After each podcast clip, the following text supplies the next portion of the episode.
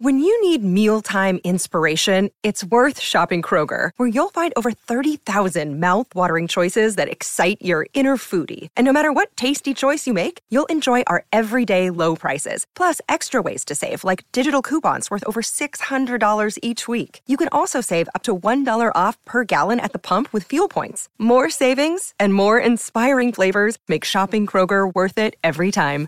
Kroger, fresh for everyone. Fuel restrictions apply. This is the Wealth Ability for CPAs show. Better clients, better practice, better life. Here's Tom Wheelwright. Welcome to the Wealth Ability Show for CPAs, where we're always discovering how to build better clients, a better practice, and a better life. Hi, this is Tom Wheelwright, your host, founder, and CEO of the Wealth Ability Network. So, the US is on the cusp of massive entitlement expansion. Okay. And, and not just expansion to the poor and lower middle income, but actually to the middle income and upper middle income. And what we want to focus on today is how is that going to impact your pocketbook? Okay. And how is that going to impact the pocketbook of your clients? And not just in higher taxes, but what other types of impacts might that have um, on uh, basically the average person, or certainly the average business owner and entrepreneur. So I'm with us today. I'm very privileged to have uh, Danny Heil from the Hoover Institute. Uh, Danny, um, great to have you on the show. And uh, Danny is uh, this is his study. And so I'm just excited to have an expert, especially from the Hoover Institute, which has you know such high regard um, for your organization. Uh, would you just give us just a, a brief background and what brought you uh, to the Hoover Institute? Sure, sure. So I've been at the Hoover Institution for uh, actually a little over 11 years. Uh, did, a, did a graduate degree at Pepperdine University in Southern California, and then uh, came right up to Hoover after that. And uh, focus has always been on entitlement policies, uh, and then a little bit of tax reform too. Uh, spent a year working for Governor Jeb Bush in 2015 during his presidential campaign. Uh, that was uh, you know doing his tax plan. Oh year that, that that was like three weeks, wasn't it? Uh, yeah, it felt it felt longer on the campaign, but yeah, it was something like that. Um, yeah, and so we did his tax plan, uh, which a lot of the ideas from that was taken by other campaigns. Um, uh, and future administrations. Um, and then along with that, we did welfare reform policy and a number of other issues. And uh, the campaign ended, and I, I, quickly went back to the cushy think tank job uh, and have been there, been back ever since, really looking at the federal budget and, and federal entitlement programs. That's, that's awesome. So this uh, this whole um, entitlement expansion is just fascinating. Uh, it, it's fascinating in so many different um, aspects of it. But let's start with why what does i mean right now the child tax credit which is part of this massive expansion you can make $400000 a year and get child tax credit so. I, I, you correct me if i'm wrong but I, I heard recently over 88% of americans children qualify yeah, no, that, that's absolutely right. Uh, and you know, it, this is something where it's, it's, sort of a bipartisan issue. And I, I think to, to answer your question and, and, real quickly, it's it's votes, right? That that we have a middle class entitlement system because middle class voters are the are the ones that elect people. Um, and, and, so when you look at something like the child tax credit, that gets bipartisan support. We had uh, the, the expansion in the Tax Cuts and Jobs Act that pushed it up to two thousand dollars, and then uh, the, the, for temporary this year they have it up to thirty six hundred dollars for a, a, you know family with a child under five. Uh, and uh, the Biden administration is looking to continue that. Uh, and so when you go through the list of programs they're they're pushing for, it's a lot of those type of issues where we're going up the income ladder and i think a lot of it has to do with votes. Why is that? I mean it it, it hmm. seems odd to me that middle and upper middle income i mean you know you make four literally $400000 a year and still get a child tax credit. Where do they think this money's coming from? I mean, what, why is it that all of a sudden middle america who historically was the you know the the the guts of the hardworking you know they were known that this is the, these are the hard workers these are the entrepreneurs these are the people who really the the the um the, the gears of the american economy why why this shift that they they're mm-hmm. going oh well you know we can we we we we just should get this money i mean why not? Yeah, well, I, I, think part of it is is you know particularly the left thinks that we can finance these things just through higher taxes on, on high income people, right? So it's uh, you know, the Elizabeth Warren wealth taxes. It's things like that. They believe they can finance the system just from those taxes.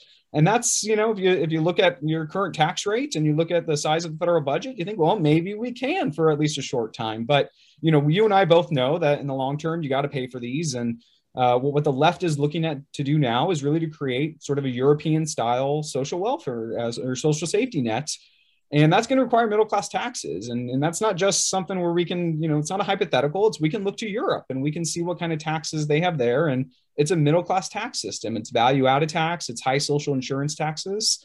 Uh, and, and, if we continue down the road of continuing pushing those things that's where we end up. Uh, but in the short term people you know want their cake or you know uh, have their cake and eat it too. And uh, thus far bondholders seem to be allowing that to happen so, so you really think this is just basically about that? This is what America wants, and so we're going to give it to America.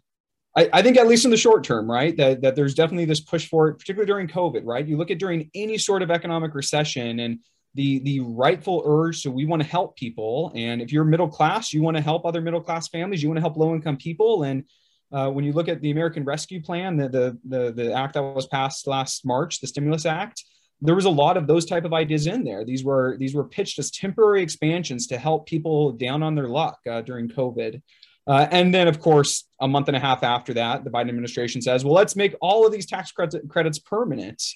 Um, but but it begins with that you know very noble pursuit. One of my, my colleagues at Hoover is is John Cogan, who has a great book uh, called the uh, the High Cost of Good Intentions, and it's a history of U.S. entitlement programs going all the way back to the Revolutionary War pensions. And what he tells is very similar story time and time again. It begins small, it begins targeted, and very quickly it's just hard to kind of stop it. And I think that's what we're seeing, particularly with the child tax credit, right? If you go through the history of it, you begin with a very small program in the 1990s, and then it slowly expands, becomes more and more refundable. Republicans expand it, Democrats expand it, and now we're just seeing the sort of the natural progression of it, getting to a point where now not only is it re- fully refundable for everyone, but we're going to pay it to you every month as opposed to having to wait till tax time to get it. So, so if this is what Americans want, what's what's wrong with it? Yeah, well, as I said, you know, the, the issue really comes down to uh, somebody's got to pay for it, and you know, you, you, we can in the short term we can borrow money and, and we can talk about raising taxes on on high income individuals, but you and I know that you know when you start raising rates on high income people, that leads to all sort of tax distortions and economic distortions that are really damaging to the economy. Uh, and, and, what we look to when we see in Europe is they figured that out. They don't have high corporate income tax rates. They don't have you know relatively high uh, top rates relative to their overall tax system. They have a very broad tax system that taxes the middle class. And and so for me and for you know my family i'm concerned about that. I'm concerned for my my three year old who i know will be paying higher taxes in the future uh, because ultimately that's the only way we're going to be able to finance this generous system. Well let, us talk about one other way that the government finances it through inflation. Let's talk about the tax of inflation. So uh, mm-hmm. right now the government's saying well we'll just print money right? Yeah. I mean, the the the bill we had in March that was just print money. There was no taxes to pay for that. Mm, yeah, yeah. And same with last year. I mean, last year we had five trillion dollars of pretty much let's just print money. Mm-hmm. So printing money, of course, now we have shockingly high inflation. Okay. Yeah. So let's talk about that just for a second, because in, uh, Warren Buffett described uh, inflation as as effectively as much as 100 or 200 percent tax um, and he gave the example. I want you to comment on this, Danny. So he gave the example. Let's say you, you have a, a widow and um, she's getting 5% on her earnings, and mm-hmm. there's 5% inflation. That's effectively 100% income tax.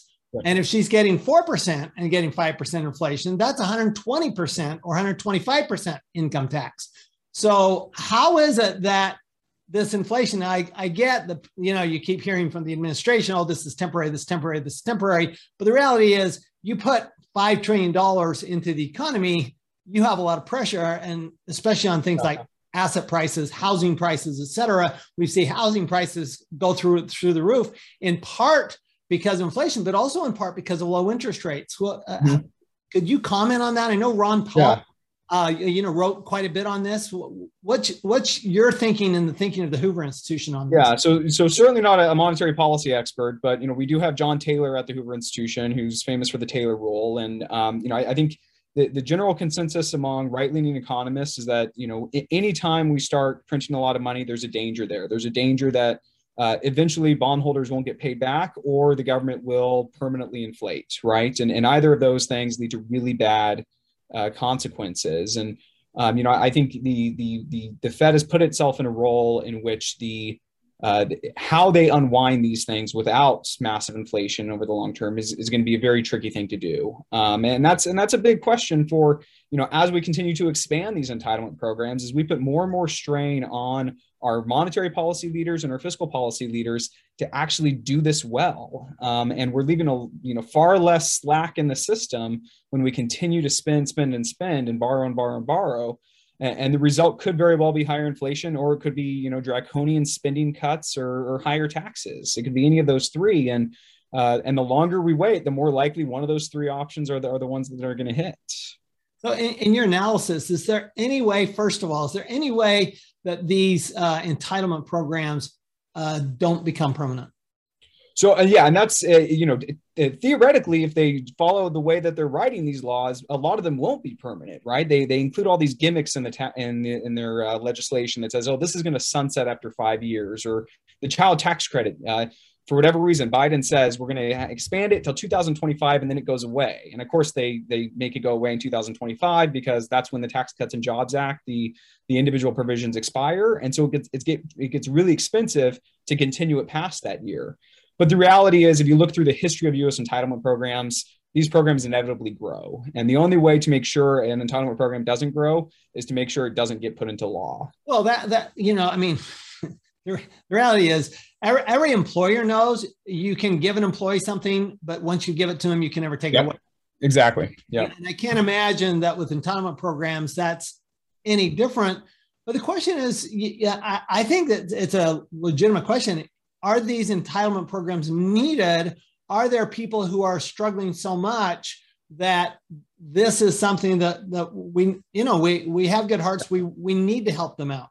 Yeah, there's certainly a need in the us and and we have programs in place that that try to get at that. And you know the, the big problem with our entitlement system is that far too many of our programs just aren't targeted to those people right? And, and this is the the biden plan and, the, and what congressional democrats are proposing. That's exactly what they're doing now is you know what, what we've estimated my, my colleague john cogan and i we've estimated that about 40% of the entitlement spending in these new in, in what the president has proposed is going to go to people in the top half of the income distribution and so there are much better ways to help low income people. And, and there's a couple parts of this that, that you can, you know, sort of squint and say, yeah, this, this really is targeted to low income people. So uh, the, the big one is the expansion of the earned income tax credit. So that's, you know, um, uh, right now, childless filers or prior to this year, childless filers received a very small EITC and the rescue plan expanded it this year and, and biden is looking to make that permanent. And that's one where you can say yeah good work incentives right? It push it gets people it encourages people to enter the workforce. There's a ton of economic studies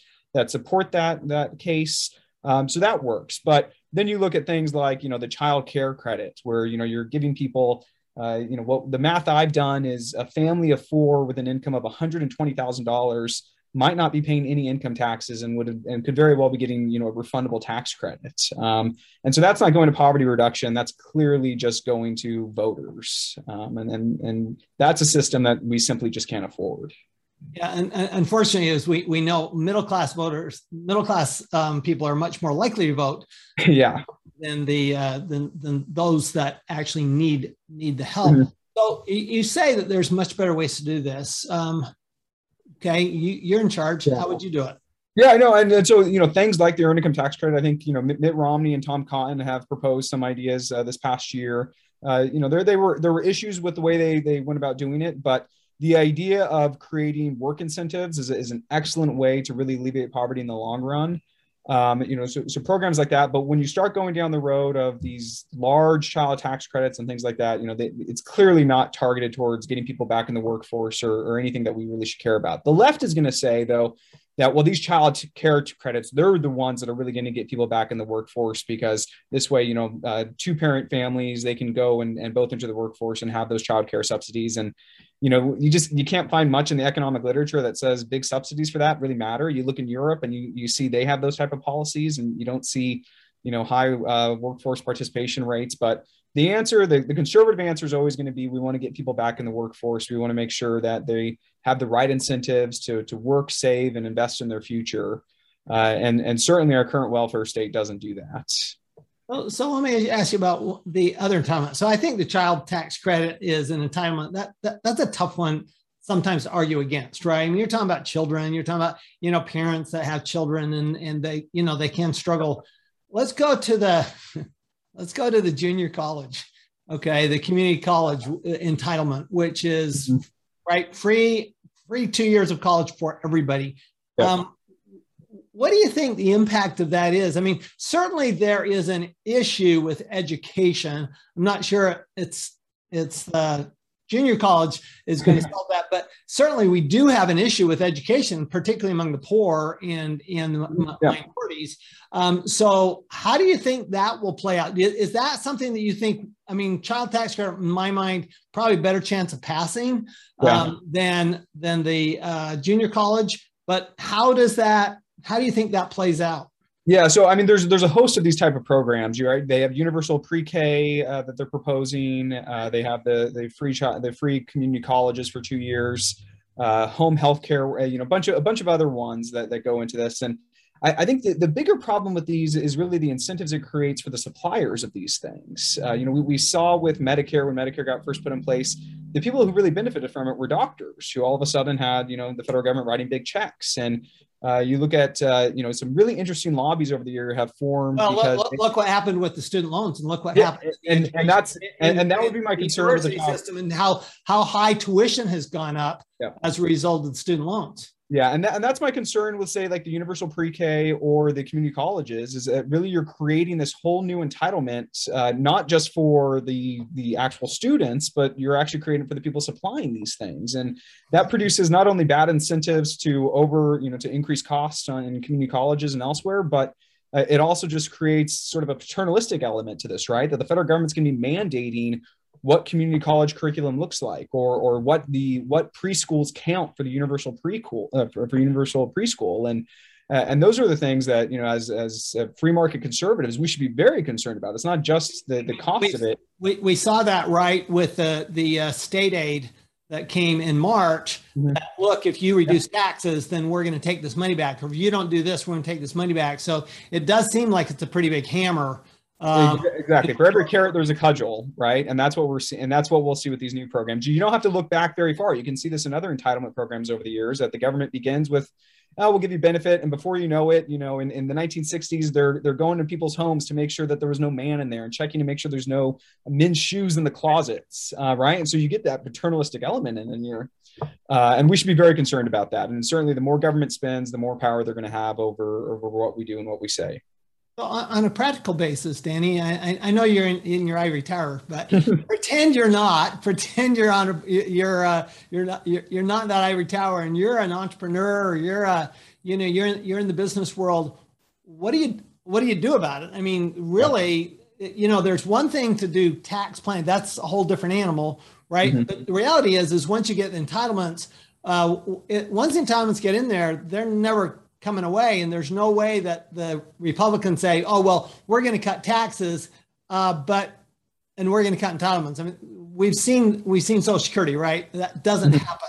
So practically, is there anything that, that, that the average person can do about this? Yeah, yeah. So I mean, the, the, first thing to do is is to to lobby hard to make sure that some of these bad things don't get passed, right? I mean, they, as I said before, it's very hard to find an example of an entitlement policy that's gone away and, and hasn't expanded over time. And so once it gets put into law, very hard to do anything about it. But you know, I, I would say the, the few examples that you can point to where we actually had substantive change, a lot of it was focused on incentives, and this is something that entrepreneurs can speak, you know, really well to. Is the the idea that you know take the the Welfare Reform Act of 1997. Um, this was a, a, a actual removing a bad federal entitlement program and replacing it with one that had much better work incentives.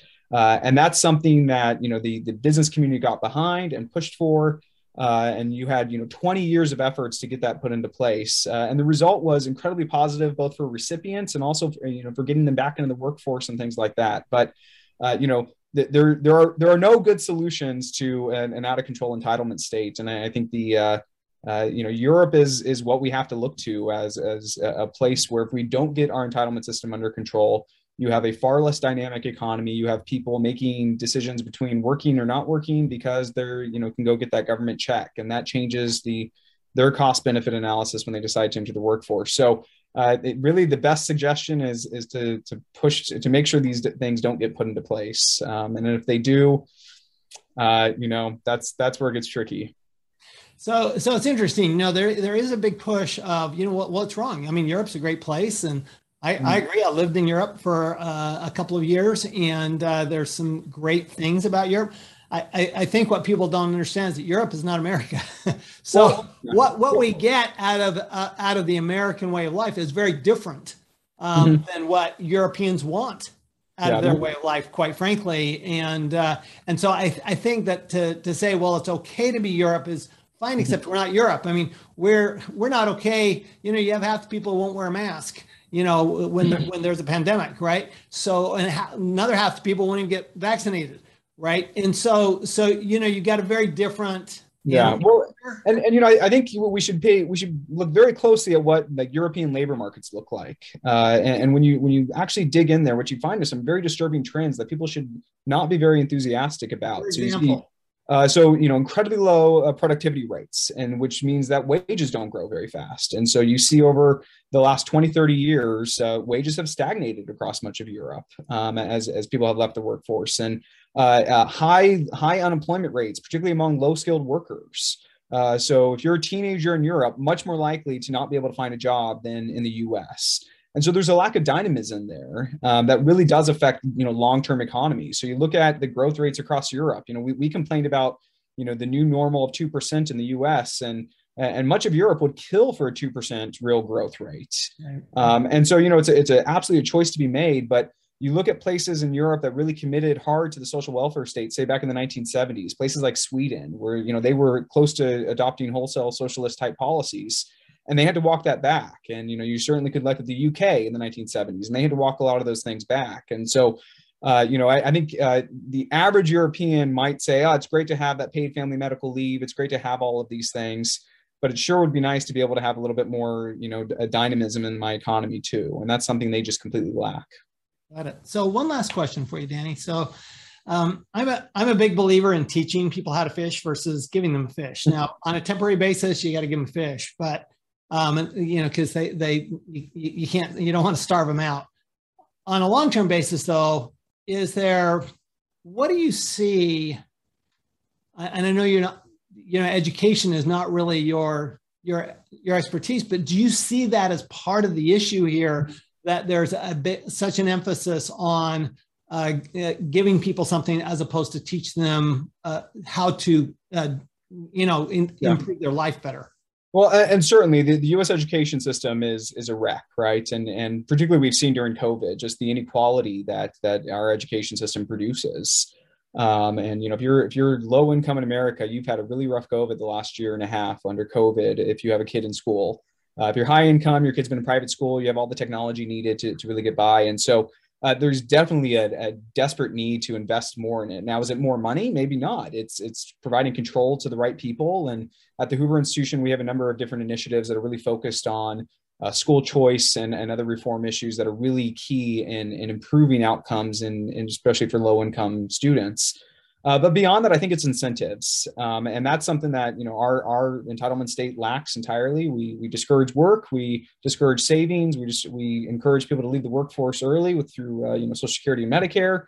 Uh, time and time again, we're, we're giving people bad incentives, and particularly for young people, that's huge, um, and, and that that keeps them out of the workforce. Uh, you know, I, I did a paper a few months ago on the universal base on a universal basic income, where we essentially asked, you know, what would it look like if if everyone, every adult in the U.S got you know a $10000 benefit. And you think well this is great because you know there's no negative incentives attached to it. But when you actually look at the literature what you find is that people stay out of the workforce. Uh, that there will be a subset of people who ought not to go and get that job because they they can get by with the assistance. So uh, i'd say education is a big component but it's also really important to think deeply about the incentives. And that's something that certainly the biden administration hasn't really given much thought to in their current efforts and it's something that for too long, I think a lot of conservatives have sort of kind of put to the side and we focused on, oh, how expensive are these programs? but the true cost of these programs go far beyond what you know it, it means to taxpayers it's, it really affects the recipients of these programs and that's something we should be much more focused on than we are that makes sense. So the good news is, is our listeners are all entrepreneurs or represent mm-hmm. entrepreneurs, and entrepreneurs can do something about it. And I actually think that there are, you know, when it comes to uh, devising ways to educate people, educating clients, uh, educating our children, you know, those are all things that we actually can do. And uh, those are things that we can personally have a positive impact. I'm not sure that we can, you know, outside of uh, convincing uh, my senator uh, Kyrsten Sinema um, to hold fast and not give in um, to uh, the pressures from the left. Um, outside of that, it seems like a lot of it is stuff that, as entrepreneurs, we probably can do quite a bit our, uh, our ourselves to contribute rather than contributing by you know massive tax increase, et cetera, but rather by actually creating opportunities for um, underprivileged uh, children, for teaching um, financial education, and so forth. So I, I, do think that there's a lot of opportunities. I really appreciate Danny. Um, thanks for coming on our yeah, show. Thanks for having me. Uh, been fantastic to have you. Very, very interesting uh, perspective. Any final words for the audience? No, I thank you for having me again. I, you know, it's it's a subject that's near and dear to my heart, and uh, certainly something that uh, you know I think more people need to be focused on. So, and this is a great audience to to really be thinking deeply about it. Awesome. Well, thank you so much, uh, Danny Heil with the Hoover Institution, and thank you everybody. Just remember that when we are really focused on education and letting our clients know what's going on and helping them let their families and their employees and their people know what's going on, that's how we make a difference, and we always end up with better clients, a better practice, and a better life. We'll see you next time. You've been listening to the Wealth Ability for CPA show. Better clients, better practice, better life. To learn more, go to wealthability.com.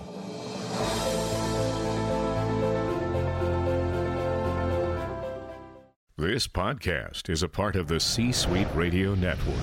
For more top business podcasts, visit c-suiteradio.com.